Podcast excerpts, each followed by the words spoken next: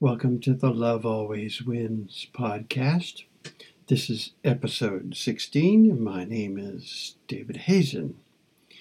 And maybe it's because I'm a Scorpio, but I'm going to talk about peace and sex today. I'm feeling a bit tipsy, intoxicated, drunk with the energy of peace and love a societal sin, really, to be so falling down infatuated with what normal people consider to be unrealistic, impractical, and wishful thinking. This wild feeling reminds me very strongly of the energy of sex, sexual attraction, sexual engagement, sexual union. Wow, really? A peace orgasm? Well, almost. Why not? When peace becomes mission possible in my mind, and I become aware of all the implications of passionate adherence to that mission, I get aroused, plain and simple. My blood vessels expand, my heart beats faster, my pupils dilate, and I can't stop thinking about it. My heart sings, my feet want to dance, and my mind starts racing. I'm in love. I want to get married to peace as if she were a woman, have sex with peace, and generate peace babies. Think about it. All the similarities are there. When we first meet an attractive potential partner, no matter if it be a person or the embodiment of peace, the initial reaction might be anxiety. Am I good enough? Smart enough? Strong enough? Attractive enough? Will they like me or leave me? At this first meeting, we so desperately need reassurance. Well, yes, Virginia, there is a Santa Claus, and all people want peace. They are just so freaked out about it not happening that they forget their terribly beautiful souls. Yeesh.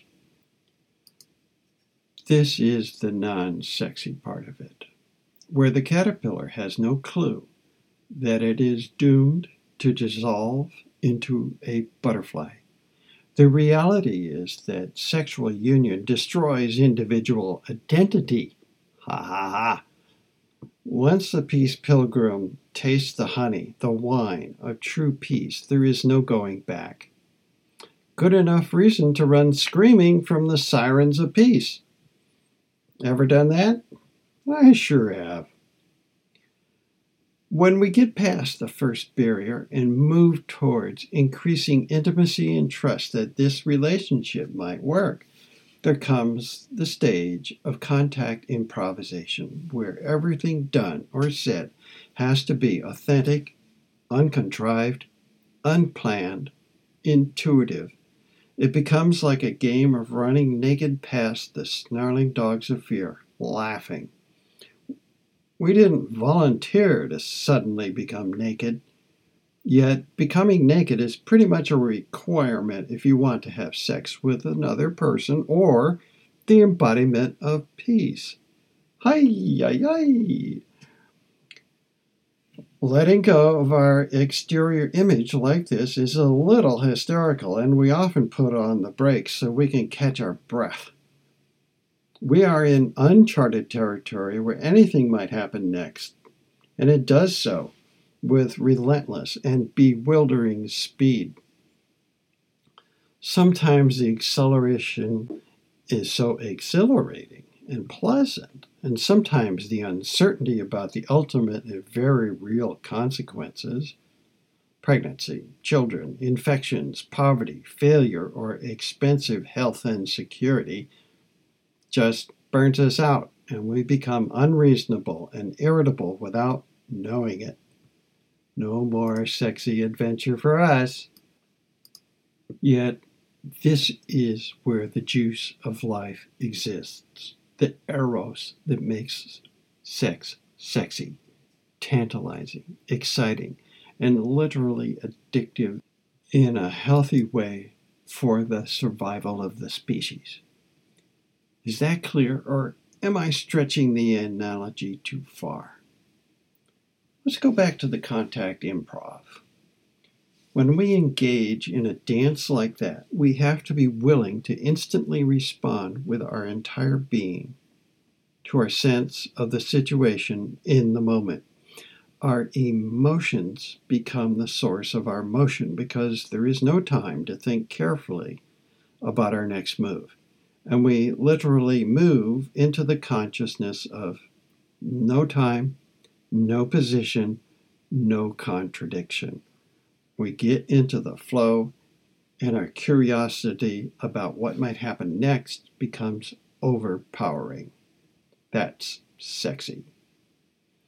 Today, I define peace as the unconditional willingness to engage and remain in dialogue to resolve conflict with curiosity and respect, which implies letting go of all preconceived ideas, witnessing the evolutionary nature of the process, being present in the moment, and doing whatever is necessary to heal the wounded, reactionary inner child that has learned to use violent thoughts, words, and deeds to protect itself from the surrounding culture.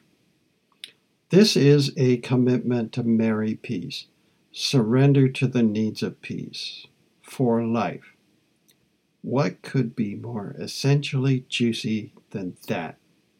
If you have anything better to do, go do it now.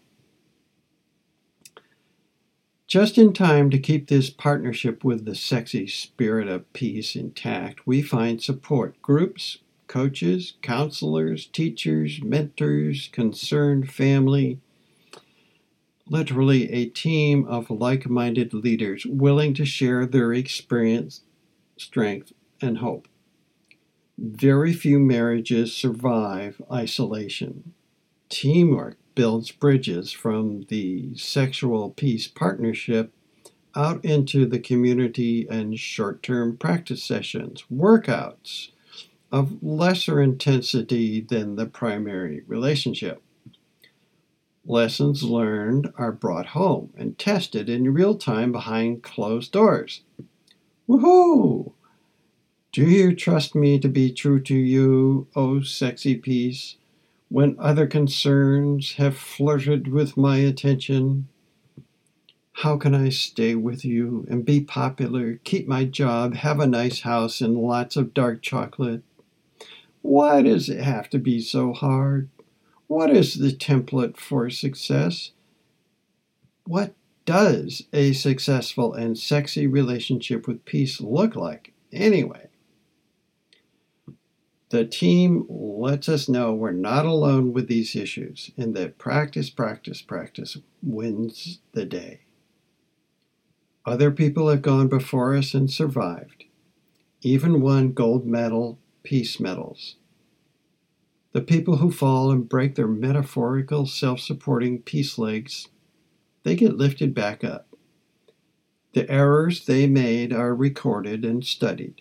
The entire team moves forward as a group with everyone helping each other, and they become powerful, unstoppable, achieving extraordinary things.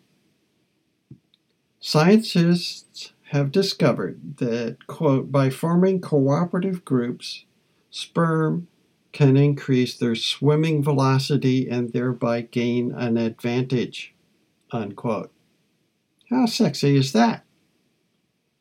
Someone, maybe Marshall Rosenberg, said that all human beings have a need for sexual expression, and perhaps the same is true for the need to express peace, to make it real. Freud would probably say that working for peace is a sublimation of our sexual desire, and Gandhi, for sure, was celibate to increase his potency for nonviolent conflict resolution. For several years on the December solstice, there has been an organized global orgasm for peace. During an orgasm, we lose control. We allow the orgasm to take over our body and mind. We surrender quote, it's all about the gap, where the conventional mind just gives up and evaporates for just a moment, and in its place is bliss. That's a quote from Global Orgasm for Peace. Peace is not about fixing things that are broken, controlling other people or situations, or being the strong person helping the weak. It's about anxiety, nakedness, improvisation, burnout, renewal, self healing, teamwork, and committed unconditional surrender to bliss. I like it. It's very, very sexy. Thanks for listening. And if you like this episode, be sure to send me a comment at lovealwayswins.us. And tell your friends. Thanks. Bye.